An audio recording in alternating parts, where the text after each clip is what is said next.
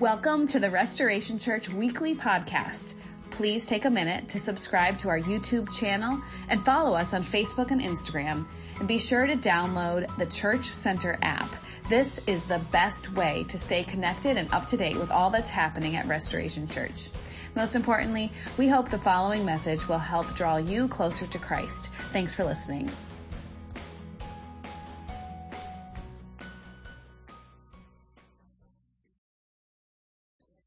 Loving our neighbors, as we've talked about the last several weeks, is core to who we are as a church. Our mission is simple. We exist to know God, which simply means that, again, like in those group contexts, that we are learning who God is and we are striving then and learning to be like Him. That's what Christians call discipleship. And our mission is also then to make God known, right? We are ambassadors. We have been given a ministry of reconciliation. We have been tasked with making God known to our community. That's what Christians call evangelism or missions. And so we exist to know God, to grow, to be like Him, discipleship. We exist to make God known, to be on mission within our community. Loving our neighbors and our community is how we make God known together. To love our community well. We talked about this last week, right? Jesus even said, Here's my commandment to you to love the Lord God with all of your heart, soul, mind, and strength, and to make that love known to your community, to love your neighbors as yourself. And so if you belong to Restoration Church, this is what you belong to. We talked about this last week. Restoration does not have membership, we have partnership, and there isn't a process for becoming a member. The elders wrestled with this actually for a long time. There isn't a process for you becoming a member. Uh, you don't need to fill out an application. You don't need to um, have an interview. There's no process for you to become a member. If you want to be a partner of Restoration Church, here's what you have to do. Start partnering with Restoration Church.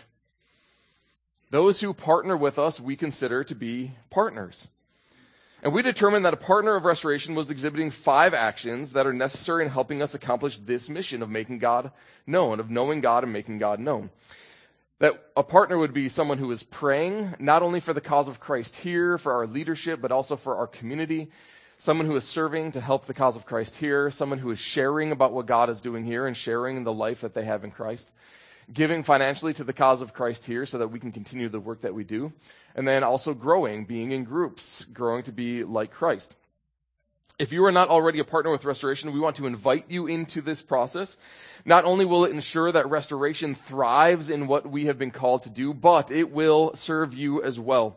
Being consistently part of this body will help you grow into Christ likeness, which I argue, friends, is the best life. It is actually the life that you were created for. It is the life you were designed for. When God had an image of you way back when, his image of you was of Christ. And his desire then for you is to conform into that image. Two weeks ago, we launched this digital campaign for you to take steps towards partnership. This is the last morning that we are going to talk about this. This is coming to an end. Next week, we're talking about Be Rich, and so there's new opportunities to get, to plug in in different ways. But as of this morning, here is what this campaign looks like. You can see there's a few um, gray crosses still left out there. 15 people have committed to begin or increase their financial giving. Thank you. First of all, I said this, I said this last week. We exist off the generosity of people who give financially to the cause of Christ here at Restoration Church. We have 100 units that give regularly to Restoration. 10 of those units 10 of those families give 50% of all of the money that comes into our general fund. Three of those families give 25% of our total funding, which I just think is incredible. And so I'm, i need to say this again. Thank you. If you're one of those three, if you're one of those 10, thank you so very much. We literally probably wouldn't exist without your generosity. Thank you. But if you give anything, if you give anything financially to the cause of Christ here, thank you so much. We would not exist without the generosity of these people. So thank you so very much. I know we're in a season of capital giving. Beyond what we have given to the general fund, a lot of families, including my own, are giving to this capital campaign as well. So thank you. I know we're about to enter into a season of Be Rich. I'm going to ask even more of you next week as you think about how you're going to participate in Be Rich. I know that we ask a lot of this body. And I want to thank you because God has been so faithful through you to meet the needs of Restoration Church. Thank you so very much. In addition to those who have begun um, giving, seven people have, be, have committed to begin serving. We are going to be ex- experimenting with a second service in the new year. Um, it, it, may not be on Sunday morning. It may be an, an alternative time. We're still um, wrestling with that and talking about the ins and outs of that. But the reality is we need more RC Kids volunteers, simply put, but also hospitality. And there are so many other ways to get involved. Trunk or Treat needs volunteers. We have Fallsington Day coming up um, in two weeks. That needs volunteers. So we have a hundred different ways for you to volunteer to get involved here at Restoration Church. And I'll say this again, like a lot of us go to jobs that pay us money, but they don't really scratch the itch of our passion. And friends, I just want to say right now that there are a lot of opportunities right here at Restoration Church to scratch that itch of your passion. You may, you may sit at a desk all day, but your heart, like, is for the garden. You just want to be working in the earth. Wow, volunteer with the garden. Like, help us, help us make that even beyond the incredible ministry that it already is. So many ways to serve here, to get you involved. Be Rich is coming up. There are going to be so many opportunities for you to just delve into the passion that you have and to serve in a way that's going to bring you to life. And maybe in a way that, that your, your nine to five job isn't able to do throughout the week. In addition to that, 15 people have committed to pray for our community. We have these cards. I would encourage you to take these cards. Um, simply put, these are supposed to represent your neighbors, these blank spaces. I took a few of these cards. These are, these are actually the eight houses around my house. These are my, the people that I'm praying for daily. I also have another card that's um, Luke's baseball team. It's the parents on Luke's baseball team. And after today, when I don't need this as an example anymore, I'm going to take this and put it on my dashboard, and I'm going to be praying for these people as I drive around. I'm going to be reminded to pray for my community. And so these cards are available at both entrances. I'd encourage you to take one or two or three, however, however many you need, just as a reminder to pray for your community. I probably will reference this again throughout Be Rich as well as we need to be praying for our community. And then six people have committed to inviting. And you don't have to like invite literally, but there are passive ways to invite as well. We have road signs in the back if you want to put one of those in your yard, restoration t-shirts, decals on your car, take a bunch of pens, hand them out to your servers as you sit down the restaurants. A lot of ways to passively invite people to Restoration Church. But certainly, we do encourage you to be an inviter as well because you ought to be compelled by the love of God for you to be an ambassador and reconciler of Christ. Paul wrote to the Romans that how will they know? How will the world know if we don't tell them and so we have responsibilities to be in our community for our community, telling them about what Christ has done for us. We'll talk more about that in just a second. And then nine have chosen to um, be actively engaged in communities. Like um, Chris and I had mentioned, there are a lot of different ways to grow in community here. A lot of them are open right now. Starting Point, Story One, Story Two. There's a beta group for Story Three if you've been through the first two. Um, house groups, discover your design. There's just so many different ways. I'd really encourage you to go to our website, find a study that suits you, or that works with your schedule right now. Get plugged in into Community Friends. You will not regret it. There is a QR code right now. If you would like to jump in on this campaign, if you haven't done so yet, if you're ready to commit to be a partner of Restoration Church, this is the way to do it. We'll put this up after the service as well for your um, accessibility there. All right. So we are committed to making God known within our community. That is how we talk about loving our neighbors. We as a corporate entity are committed to making God known with our, with our community. There is one thing I think within our community, within the landscape of America in general for the most part that makes this really hard though. Take a look at this picture. I, I, I threw this up on social media. This is some section in Levittown. I don't know what it is originally put. Take a look at this picture. What do you find interesting about this? Anything that's missing or lacking in this picture? No fences. Levittown wasn't built with fences. It might have been illegal.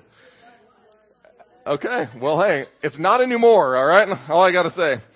Not illegal anymore. There are no fences. Levittown was constructed with, without fenced yards, but there is rarely a house today that does not have a fenced yard in Levittown. Maybe some of you can remember when fences began popping up. I don't know when they became legal, but at some point, at some point, neighbors were like, you know what? I don't want to keep looking at my neighbor's crappy backyard. I want to put a fence up. Can you imagine that first conversation that that took place? Hey, George, what are you doing over there? I'm putting a fence up. Oh, oh why, why, why are you doing that? You know what? Because your backyard is trash and I don't want to see your backyard anymore. And so I'm going to put a fence up. I don't want your dog keep crapping over in, in my yard, right? I, I, I, don't want that anymore. And so I'm going to put a fence, a dividing line that's going to separate my property. You know, I feel like every time I mow my lawn, I, I'm mowing a few feet into your fence. And I just know I don't want that energy anymore. Can you just imagine that first conversation when George, whoever it may be, started putting a fence up? It probably felt a little offensive, a little bit. It probably felt a little awkward. All of a sudden, you know, in the late 1950s or whenever they became legal, people began constructing these dividing walls, this separation. And sure, we're able to transcend them from time to time, but the dream, I think, of a suburban America made a culture of separation, the distance far wider than the 20 feet between houses. A fence is a physical boundary. It's an obstacle to our neighbor, but it's also symbolic of neighborly relationships in America. Just think of it for a moment. You don't need to raise a hand. You don't need to mention. How many of you know your neighbors? And I don't mean like know their names. I mean like how many of you know your neighbors, have relationship with your neighbors? I can see a few hand, hand, hands popping up. That's great. Um, I, I feel like I do as well. But like the vast majority of people can't even tell you the names of the people who live around their house, let alone have a relationship And. The fence says, you're over there and I'm over here. You're on that side, I'm on this side. And let's just be honest, sometimes it's a lot of work to cross the fence.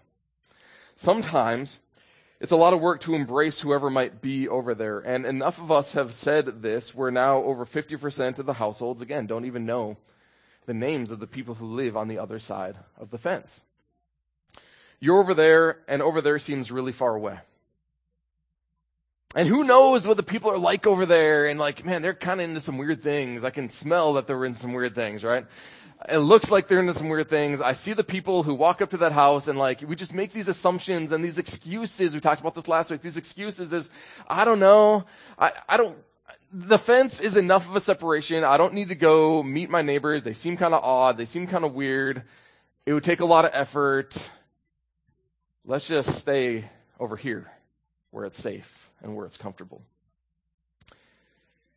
But what might happen if we didn't let the that side, this side excuse separate us from loving our neighbors? How might a household change? How might a neighborhood change? How might their existence upon this planet change if we were just willing to cross the fence? How might our neighborhood change? In Mark chapter 4, if you have your scripture with us, this, uh, with you this morning, you're welcome. I, I, encourage you now to take it out. Mark chapter 4 is where we'll be this morning. Text will be on the screen. If you don't have it with you, that's fine. After Jesus spends a day teaching on the banks of the Sea of Galilee, he tells his disciples this, let's go over to the other side. Let's go over to the other side. There are a lot of reasons that typical Israelites made absolutely no effort to ever go to the other side of the lake. He's referring to the Sea of Galilee, by the way. There were a lot of excuses, a lot of reasons why they never would ever go to the other side of the lake. There was this geographical border that kept them separated, the Sea of Galilee and then the Jordan River that flowed south from there. But the other side of the lake was the region of the Decapolis, or the ten cities. This was enemy territory according to the, the Israelites. That's where the pagans lived. You know, they knew exactly what kind of stuff they were into on the other side of the lake. This is where the seven tribes of Canaan settled after being expelled from the promised land by the Israelites roughly 1200 years prior to this conversation Jesus is having.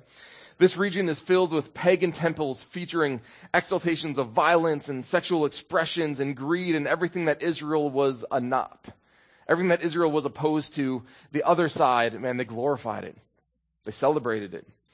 The pig, the most unclean animal in Israel, and an animal the Israelites were just disgusted by, they would never even dream of coming close to an animal. The pig was sacred over on the other side. It was used in worship on the other side.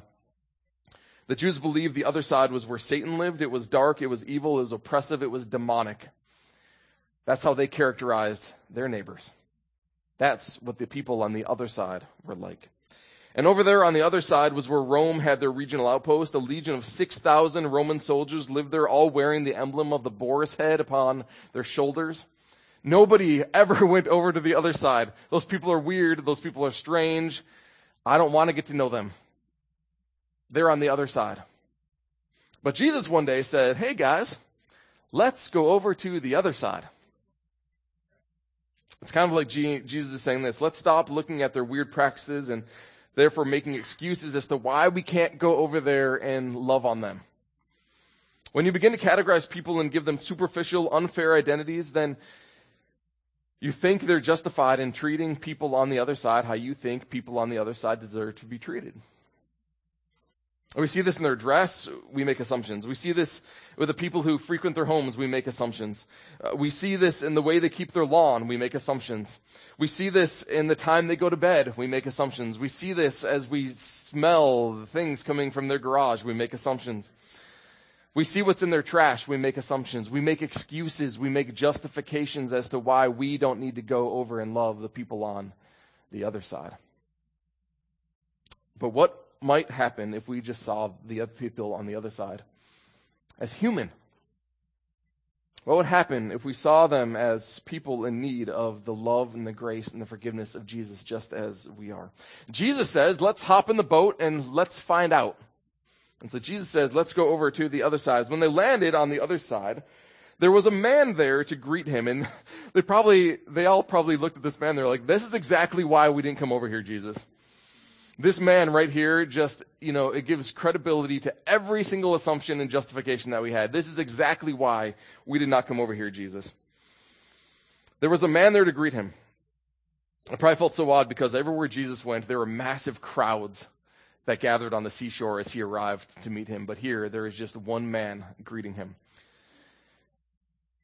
And a man with an impure spirit came from the tombs to meet him. This man lived among the tombs. No one could bind him anymore, not even with a chain, for he had often been chained hand and foot, but he tore the chains apart and broke the irons on his feet. Night and day among the tombs and in the hills, he would cry out and cut himself with stones. This is why we didn't want to come over here, Jesus. This is what we expected, and this is exactly what we found out. This is why we did not want to come over to the other side. He was deranged, tormented, tomb dwelling, self mutilating demoniac, so disruptive that he had been thrown out of his own community. No one wanted him anymore. No one wanted to put up with him. No one wanted to help him. They were sick and tired of his antics and his disruptions, so they not only abandoned him to the tombs, they chained him to the tombs so that he could not come back into their community.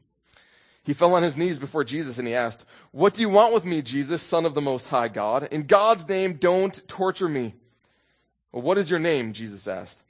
Legion, for we are many. Legion is a loaded word in this term. I already referenced how 6,000 Roman soldiers, a legion of 6,000 Roman soldiers lived in this area. It's a word for the Jews that spoke of foreign enemies Beyond this, the spirits within the crazed demoniac, they begged Jesus, send us out among the pigs. Allow us to go into the pigs. As Jesus asked them what to do with them. Send us among the pigs. All these pigs then uh, rush down the hillside into their own destruction as they jump off the cliff into the sea. Any Israelite would have quickly remembered a story roughly 200 years prior to this event when the Romans, the Roman legion um, of their day had forced Jews to eat the flesh of pigs, and when the Jewish people refused to, when they said no, they were all slaughtered. To the Jews, the pig was a symbol of Roman power.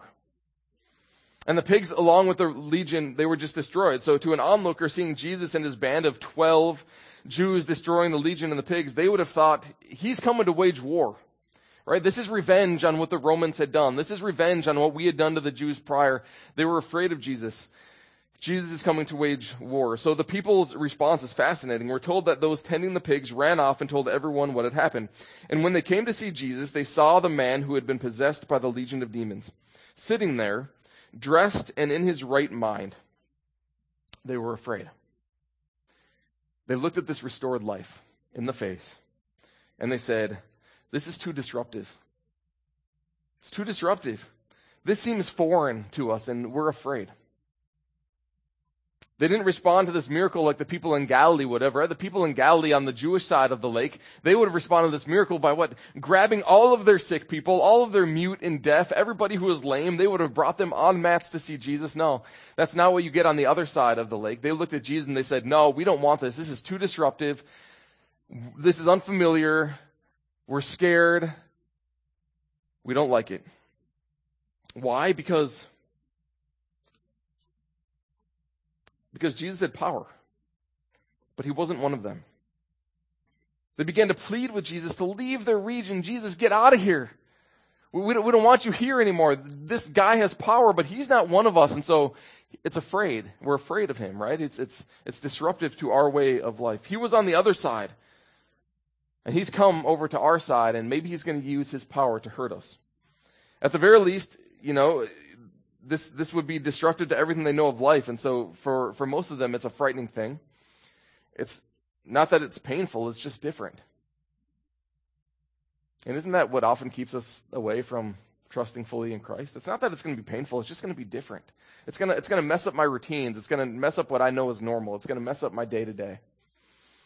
And so they didn't like it. And so they asked Jesus to leave. They pleaded with Jesus to leave their region. So Jesus leaves. The once demon possessed man wants to come too, but Jesus did not let him. He rather said, Go home to your own people and tell them how much the Lord has done for you, and how he has had mercy on you. So the man went away and began to tell in the Decapolis how much Jesus had done for him, and all the people were amazed. And so you have this guy who was crazy, right? He was demon possessed, literally, so disruptive that they chained him to the tombs of all places excommunicated from community, get out of here, you're too disruptive. He's now in his right mind. He's been healed. And now he's telling everybody about what Jesus has done for him. He goes back to his hometown and everyone is immediately like, aren't you that crazy guy that we chained among the tombs? The last time I saw you, you were cutting yourself with the shards of pottery. You were, you were pulling out your hair. You were screaming. But you know, what? you seem alright now. What happened? They were amazed. What happened? Well, what happened? Well, let me tell you a story about what happened. I used to have uncontrollable doubt about my self-worth. I used to have uncontrollable doubt about my self-worth. I would hear voices that said I wasn't good enough. And no one ever loved me and I wasn't smart and that I would never accomplish anything meaningful and I was a waste of time and I had nothing to contribute to my family or my society or my community or my household and I was just good for nothing loser. And I created this, this anger in me was just bubbling up and boiling up inside of me, ready to spill out on everybody and I just lashed out and I was angry at the world and at everybody that I ever came in contact with. And it turned into numbness and all I wanted to do was feel again. And so, I don't know, I began to cut myself. And I hated life. But then last night, last night this guy got off this boat. And he started walking up towards me and everything began to change.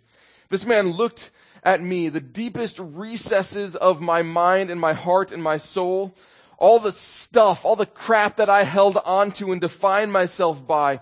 I, I, I, made a home within my heart of all of the anger and the words and the lies that people had spoken into me and I just let it sit there, heavy upon my soul. And this guy who got off this boat looked deep into me and he just took it all and threw it all away and he just put it all to death. And all the tone, all the, all the, all the townsfolk, you know, hear, hearing the story, they're, they're probably like, really, what, you know what? If I'm honest, in my more honest moments, I have those same doubts. When I'm honest, in my most honest moments, I have those same feelings. What did this man do? And just like this spark in a forest, right? The power of mercy and grace and testimonials. God started this wildfire that just like burned through the whole region. And the story continues with Jesus getting into the boat and he goes back to the region of Galilee. And of course, when he gets off the boat in the region of Galilee, he's met by uh, this giant crowd of people who want him to heal their sick. He begins to feed the multitudes. And a short time later, Jesus returns to the Decapolis. The same region that he was told by the pig herders to leave, but also the same region that Jesus left one person who he had transformed, one life that he had changed. He had left one person to go and share his story of redemption. Share his story of renewal. Share his story of reconciliation, of hope, of grace, of forgiveness. Go share your story. He left one person to share his story in a region that did not know of the hope of Christ. Remember that the last time he was there, nobody cared. Nobody was there to meet him on the shores of the banks of the river. Nobody cared that Jesus was there. No one flocked on the shore to listen to his teaching or to receive healing, but they told him to go away. And so we pick up at verse 31 of chapter 7, a few chapters later. Then Jesus left the vicinity of Tyre and went through Sidon. This is on the uh, the Mediterranean Sea, so he's he's on the Mediterranean coastline at this point. But he's going down then to the Sea of Galilee and into the region of the Decapolis. So he's crossing the sea again. He's going down into the same region that he had met this demoniac several months earlier. There, some people brought to him a man who was deaf and could hardly talk. And so there are a few people now who have heard of Jesus and what he could do. And they brought to him a mute and a deaf man. And they begged Jesus to place his hand on them. And the people, we're told, were overwhelmed with amazement by what Jesus had done to heal this man. And large crowds were gathered around him. Jesus had not been back in this region at all since he left one man to tell his story. The man did so six months later, roughly, perhaps, when Jesus returns. He met, he is met with a crowd of people. Crowds began to gather around him, bringing their sick to, to be in, listening to his teaching, right? To be under the, the provision of his teaching. They brought their sick, their deaf, their lame into this region. He left one man, one man to tell his friends about what God had done for him. And he's met with these crowds now who are running through the region, screaming his name, telling everyone that they know to come to bring their sick to get healed by this man. How did this crowd know of who Jesus is? How did this crowd know that Jesus could heal people? How did this crowd know that Jesus could transform lives? How did this crowd know that Jesus was a reconciler and a healer and one who would forgive and give worth and meaning and purpose to people who had none? How did this crowd know that Jesus would renew them? And then they were so eager to meet Jesus. Well, one man stood up at dinner one night and told his family about how he used to be imprisoned with guilt and regret and condemnation, but then he met Jesus. And now he's free. One person experienced the mercy of God as they recognized they have been forgiven of their sin, and now they have a story to tell. God has done such a good work in my life. I have been redeemed. I have been restored. I have been renewed. Let me tell you about that. Were you selfish, but convicted to love? Have you ever been angry, but in Jesus you found stillness? Have you ever been a busybody, but in Jesus you discovered purpose and margin for your day and your life? Have you been impatient, but with Jesus you found kindness? Have you been ridden with guilt, but in Jesus you found freedom from your condemnation? Were you full of anxiety, but in Jesus you found peace? Did you have resentment, but in Jesus you found contentment? Were you addicted to drugs or alcohol or porn, but in Jesus you found wholeness? Were you in the recesses of despair, but in Jesus have found hope? Was your mind broken by past failures, but in Jesus you found healing? Were you haunted by other people's voices spoken over you, but have found unconditional love in Jesus Christ? Were you a sinner, but in Jesus have found forgiveness? How is it that this whole region of pagan Gentiles approach Jesus to find healing and forgiveness and restoration when he lands upon their shores?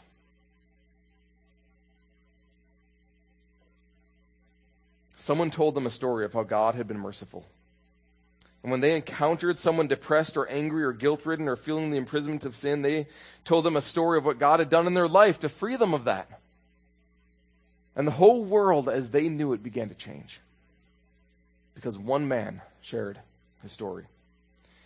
Because one one day Jesus said, hey, you know what? Let's go over to the other side.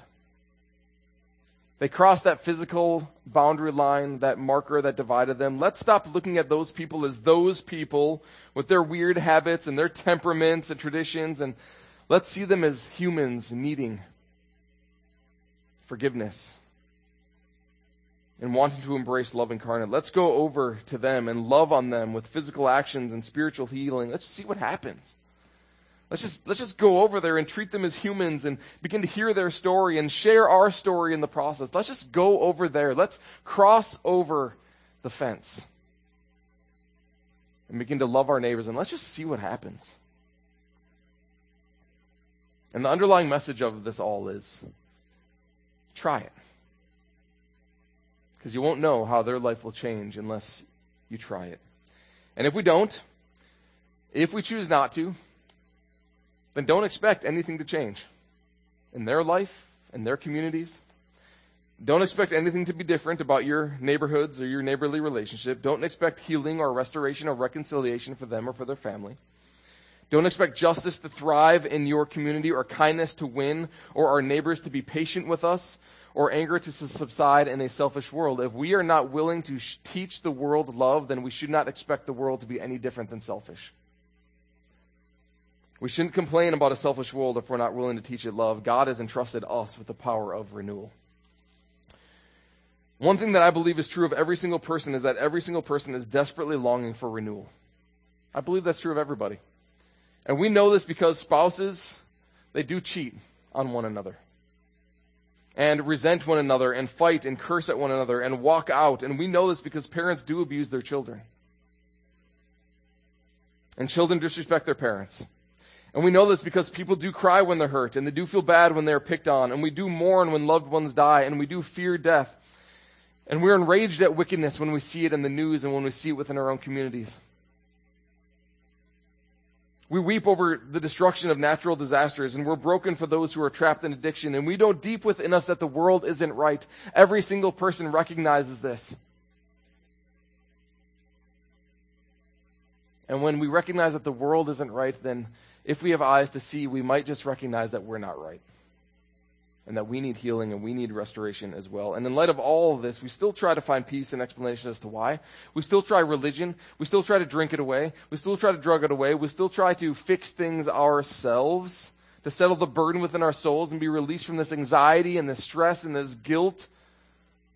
Everyone is searching for a solution to the problem that they know they have. We talk about this all the time. Everybody is searching for a solution to the problem they know they have.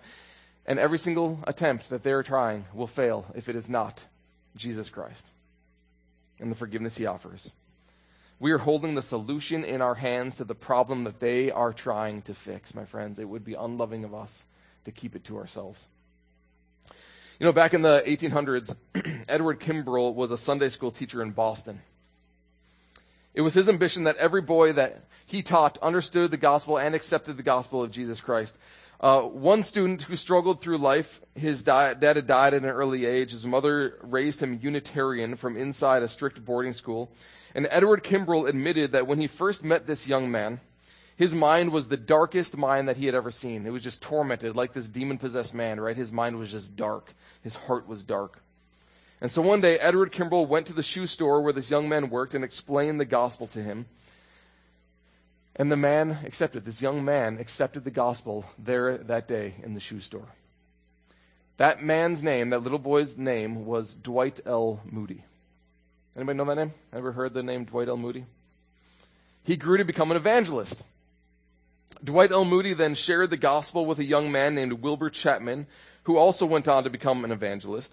And one Sunday, a professional baseball player named Billy Sunday had the day off, and he attended one of Wilbur Chapman's services, church services.